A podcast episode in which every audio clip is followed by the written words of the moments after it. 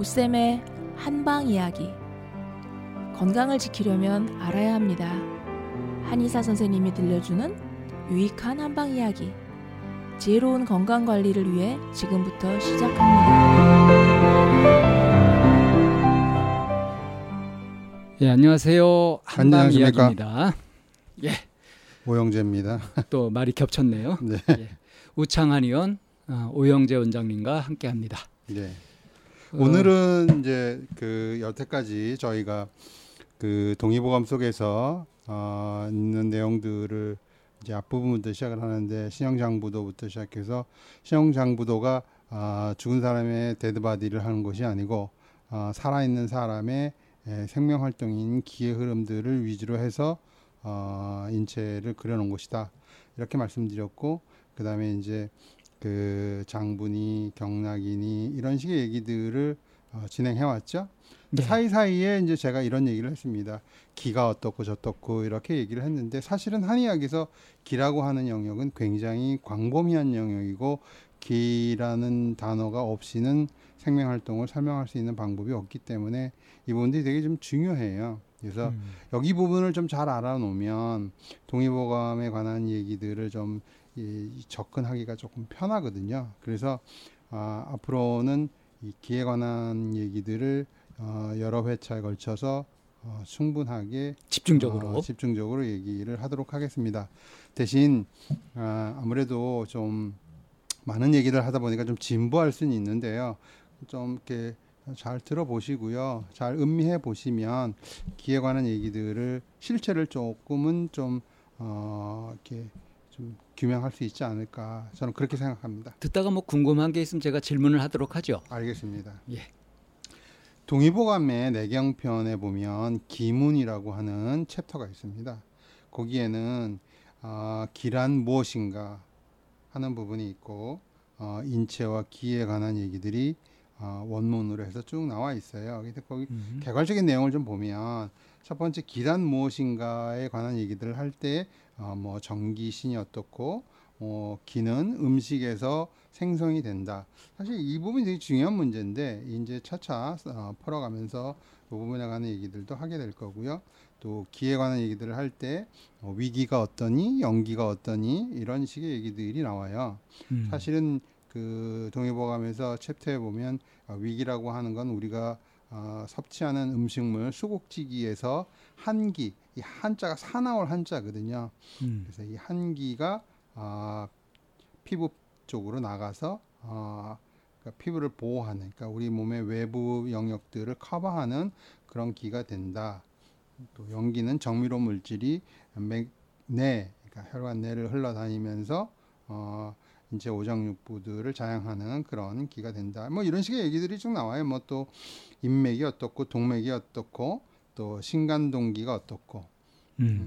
사실은 이제 신간동기가 그렇게 얘기를 하면 말이 좀 어려워 사람 잘 모르거든요. 근데 일반적으로 혈자리로 얘기하면 신간동기란 단전을 그런 식으로 표현을 합니다.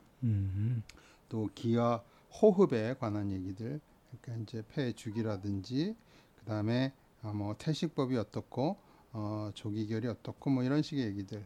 뭐 지금 이 이야기를 쭉 앞으로 풀어주신다는 얘기죠. 그렇죠. 이렇게 이제 풀어주고, 사실은 이제 이런 얘기들도 제가 예전에 말씀드리던 영역들을 쪽에서 조금씩 튀어나왔던 얘기들인데요. 이런 얘기들이 이제 좀 구체적으로 어떻게 이해를 해야 될까, 가시적인 방법들로 이해시키는 방법이 없을까를 고민을 해서 제가 좀 준비를 좀 했습니다. 그리고 나머지 부분들은 이제 임상에 관한 얘기들을 하는 거죠. 어차피 한의학이 환자를 보기 위한 학문이니까는요. 그 임상에 가면 이제 기에 관한 병리적인 문제들, 인체와 기, 이 기가 사실은 모든 병의 근원이다, 이렇게 표현을 합니다. 또 우리가 이제 사람들이 그죠, 기체했다, 그런 얘기 많이 들어보셨죠? 기체했다고요? 예, 기가 체했다, 기가 흐름이 막혔다, 이런 얘기들입니다. 체기가 있다, 이런 소린 들어봤는데, 그건 식체라고 표현을 하죠. 식체. 먹은 것들이 뭐 소화가 안 되고 식체 그런 것처럼 기가 체하는 거. 그렇죠, 맞습니다. 예. 또 칠기가 어떻니, 구기가 어떻니. 여기서 칠기라고 하는 것들은 그 사람의 감정 상태를 표현하는 희노우비사공경, 칠정. 네, 그렇죠. 예, 그런 식의 얘기들이 결국은 기의 흐름들이다. 이런 식의 정의들인 거죠. 그다음에 중기가 어떠니, 상기가 어떠니, 하기가 어떠니. 중기라고 하는 얘기들은 우리가 그 중풍이라는 얘기 들어보셨죠? 중풍이요. 사실 그 중풍이라는 뜻이 무슨 뜻이냐면은 중자는 적중했다, 맞았다라는 표현을 가운데 중자로 쓰는 가운데 거고, 중자가, 예. 풍자는 풍에 맞았다. 그래서 풍에 딱 맞으니까 턱하고 쓰러졌다. 이게 이제 중풍인 거거든요. 그래서 영어식 표현도 중풍이라고 하는 표현은 스트로크라고 표현을 합니다. 스트라이크가 맞다라는 표현 아닙니까? 그죠? 예. 스트로크라고 표현을 해요. 근데 저 터졌다. 그래서 어느 날 별이 번쩍 보였다. 그래서 퍽 쓰러졌다. 풍에 적중됐다. 그렇죠. 그 표현을 영어에서도 스트로크라고 표현을 하고 이제 한의학적 용어에서도 중풍이라고 표현을 하죠. 그런데 요즘 현대의학에서는 우린 절대 그런 표현 못 쓴다. 이렇게 해서 뇌출혈이 어떻고 뇌경색이 어떻고 뇌색전이 어떻고 이런 식으로 그렇게들 알고 하죠. 있죠. 네. 그 표현들은 사실은 다 일본식 표현들입니다. 벨도 없어서 뭐 그렇게 쓰는 건지 모르겠지만은요. 중기라고 하는 표현도 아까 중풍에서 이렇게 쓰여졌던 표현들하고 똑같이 적중했다. 뭐에 적중이나 기에 딱 하고 적중이 됐다. 그러니까 풍에 맞은 게 아니라 기에 콱 하고 맞은 거죠. 그래서 병리적인 증상들이 나타나는 거를 중기 증상이다 이렇게 표현을 하는 겁니다. 여기서 말하는 중기라고 할 때 기에 적중됐다 할 때는 그럼 이 기는 좀 안 좋은 기를 얘기하는 건가요? 그러니까 이제 현대의학적인 설명으로 얘기를 하게 되면 이게 정신적인 충격에 관한 얘기들을 하는 겁니다. 중기됐다 그러면 뭐 예를 들어 가지고 물리적인 충격이나 이런 것이 아니라 그렇죠. 눈에 보이지 않는 충격들을 얘기합니다. 예를 들어서 내가 갖고 있는 전 재산을 누구한테 꽂았는데 그놈이 먹고 튀었다. 아, 그럴 때. 네, 그렇습니다. 그다음에 또 뭐 단기가 어떻니, 소기가 어떻니, 뭐 기통이 어떻고, 이 기통이라는 통이라고 하는 그러니까 한의학적 용어에서 통이라고 하는 개념, 그러니까 아프다라고 하는 개념의 정의는 뭐냐면요, 아프다 이 얘기는요, 통즉 불통하고 불통즉 통한다. 그러니까 기의 흐름이 통하게 되면 아프지를 않고 기의 흐름이 막히면 아프다. 그 공교롭게도 그 통한다는 거하고 고통스럽다는 게 통자가 같은 의미예요. 같은 의미인데, 그러니까 한글에서는 같지만 한자는 다르죠. 예, 그러니까요. 통한다는 통자하고 예. 병지럼에 쓰이는 아프다라고 예. 하는 그 통은 이제 한문에서는 다르게 쓰죠. 맞습니다. 그래서 기통이 어떻고 기가 역한 거가 어떻고 기역이라 그럽니다. 기가 울체된 거가 어떻고 기울이라고 표현하죠. 기부족이 어떻고 우리가 그러지 않습니까?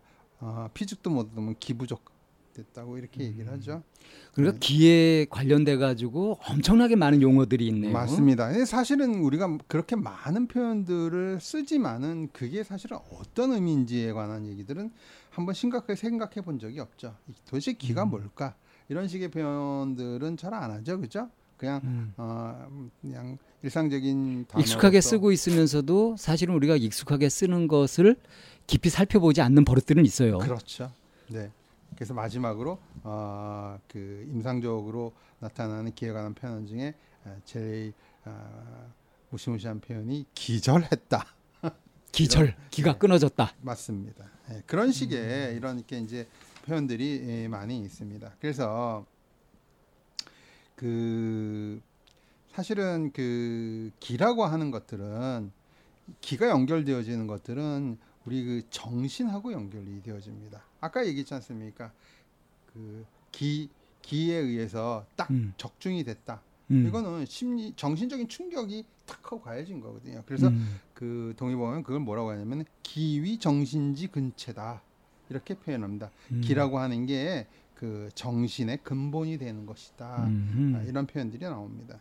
그래서 그 기가 그 이렇게 만들어내는 인체의 그 총체적인 작용이라고 하는 것들, 그것들이 나타나는 현상으로 경락이 나오고 영위 기혈이 이렇게 나타나게 되고 뭐 임동맥이 나타나고 기경팔맥이 나타나고 그래서 여러 가지 얘기들이 쭉쭉 나옵니다. 그래서 이 얘기들을 좀 알기 쉽게 한의학적으로 그럼 기라고 하는 걸 우리가 어떻게 설명을 해야 될까, 어떻게 이해를 해야 될까에 관한 얘기들을 지금부터 차근차근 지금까지 이제 쭉 얘기하신 것이 앞으로 할 얘기들을 쭉 개괄해 가지고 말씀해 주신 거예요. 맞습니다. 그렇죠. 한의학하고 기라고 하는 거는 그 한의학이라고 하는 건 사실은 사람을 치료하는 학문이죠. 예. 그렇죠. 사람이 병들었을 때 이걸 어떻게 치료할 거냐. 그러면 한의학에서는 그 전제는 그러면 한의학에서는 사람을 그럼 어떻게 이해하고 쳐다볼 것이냐. 이게 중요한 거죠. 그죠? 사람을 보는 관점. 그렇죠. 안 그렇습니까? 입장. 예. 사람이 뭐라고 생각하십니까? 지금 얘기한 걸로 이렇게 딱 힌트를 가지고 얘기한다면 뭐 기의 덩어리? 기의 덩어리는 맞습니다. 근데 그럼 그 기는 어디서 오는 거냐? 기는 뭐 천지에서 다 온다 그러지 않았어요? 그렇죠. 예. 기라고 하는 거는 그래서 내경에 이렇게 표현되어 있습니다. 기라고 하는 거는 천지가 합기되어진 거다.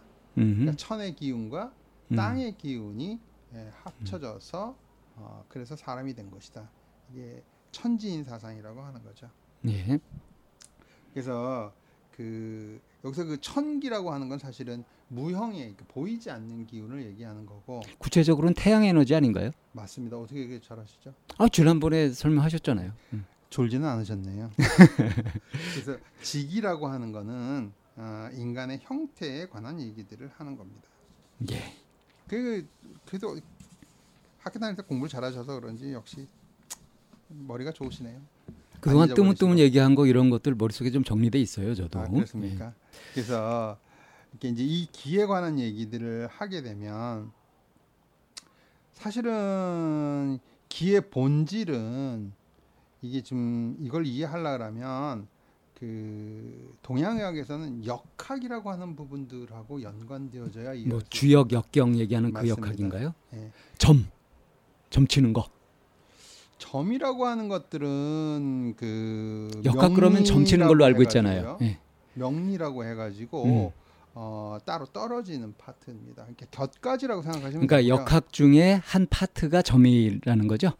역학을 명리. 공부하다 보면 가장 낮은 상태에서 보는 것들이 역학입니다. 사실은 역학이라고 하는 건 주역을 얘기하는 건데요. 예. 그거는 이제 논외니까 그 얘기는 이제 안 하고요. 그 얘기는 너무 광범위하게 가는 거고. 예. 예. 역학이라고 하는 측면에서 기에 관한 것들을 쳐다보게 될 때 이것들은 우주 변화의 원리에 관한 얘기들을 하게 됩니다. 우주 변화의 원리. 예. 그래서 한의과 대학을 이렇게 이제 입학하는 신입생들이 읽어야 될 그 교양 도서 목록에 들어오는 책 이름이 우주 변화의 원리라고 하는 책이 있습니다. 우주 변화의 원리. 저자는 한동석 씨가 지은 책인데요. 그 예전에 그 물리학을 전공했던 사람이 그쪽에 관한 얘기들을 써놓은 책인데 상당히 어려운 책입니다. 쉽지는 않아요. 역학하고 연계가 돼 있기 때문에요. 근데 한의학을 알려면 그걸 반드시 이해해야 되는 거고요. 그렇죠. 제가 이제 그 한의학에 관한 얘기들을 할 때 예전에 뭐라고 얘기하냐면 양대 산맥이 있다. 하나는 네. 황노 사상이 있고 또 하나는 상한파가 있다.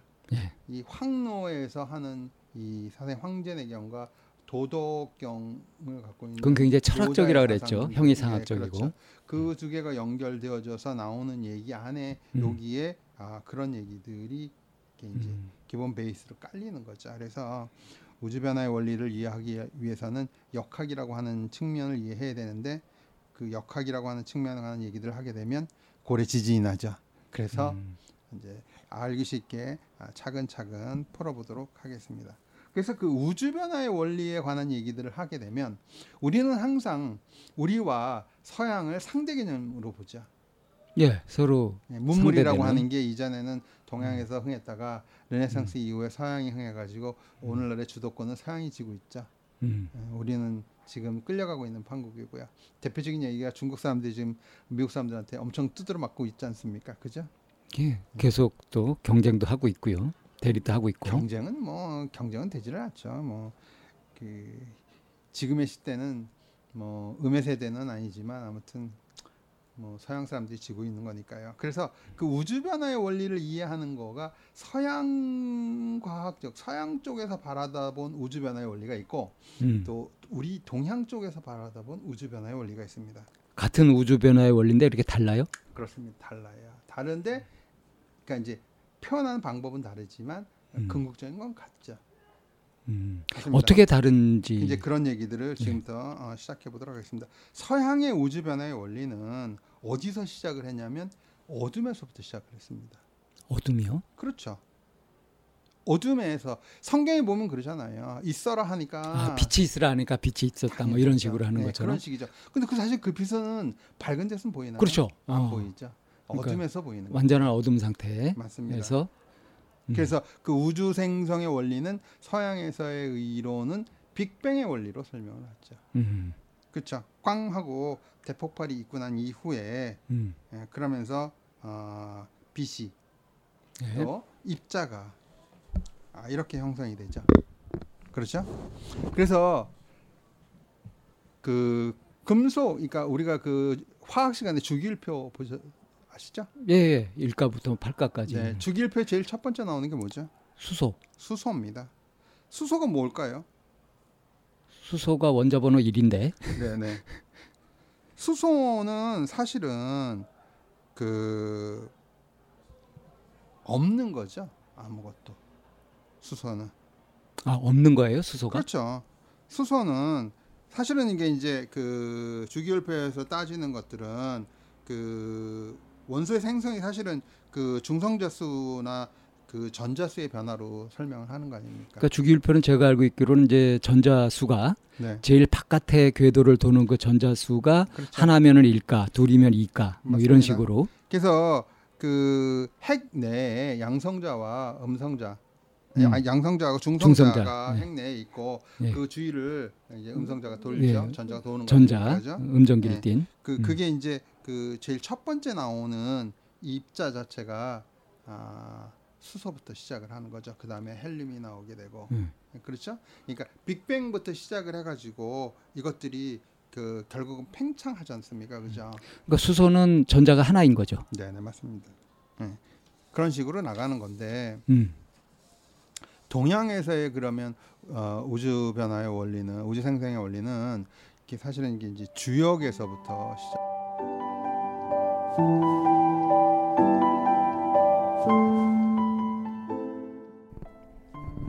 참나원은 쌍방통행을 지향합니다.